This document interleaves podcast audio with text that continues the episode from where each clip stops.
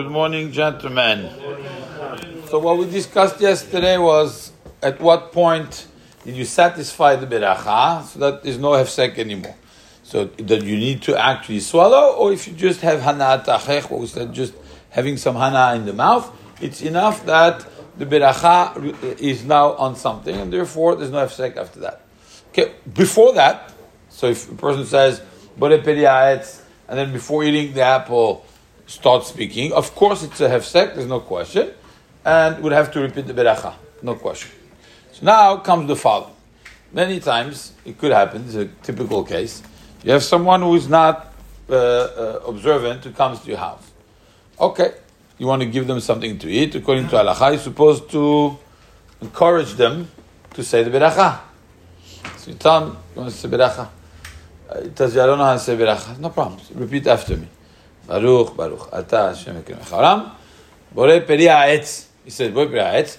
Bore, Bore, peri, peri, ha'etz, ha'etz. And you say Amen. And he says Amen. Typical. Typical. If you ever did it, that's how it works. Because he does, it's not his fault. He doesn't know.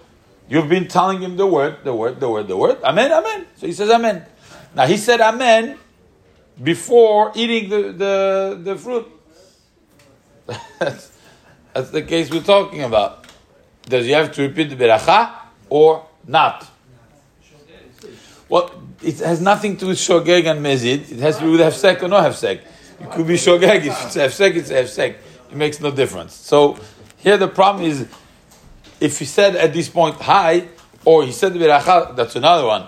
He said the beracha and he says, "Do I eat now?" Or whatever. He says, you know, okay, hey, what's up? You know. Then it's a hefsek, it's to the beracha again. I don't know if you want to do the beracha again with a guy like that, but the maaseh, bottom line, when he said amen, the big machloket in the between the Bahag and the Meiri. The Bahag says the following: Ha'oneh amen achar birchato. You know this famous sugya of somebody who answers amen to his own beracha. It's wrong. You're not supposed to answer amen to your own beracha. But is that a hefsek or not? Chashiv kidiber devarim betelim. It's the same thing since he's not supposed to answer amen. It's totally out of place. It's as if he said uh, dvarim betelim. It's as if he said, hello, how are you? And therefore it creates a hefsek, you would havei to say beracha again. The Meiri disagrees. He says, lo have hefsek. It's not hefsek. It's wrong. He shouldn't answer amen to the beracha, but it's still connected to the beracha. It's not a word that has nothing to do with the beracha. It's a connection with the beracha.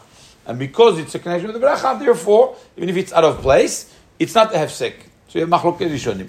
Of course, in the case of machlok rishonim, the, uh, it becomes safek berachot le'akel, and in a situation like this, this person would not have to repeat the beracha.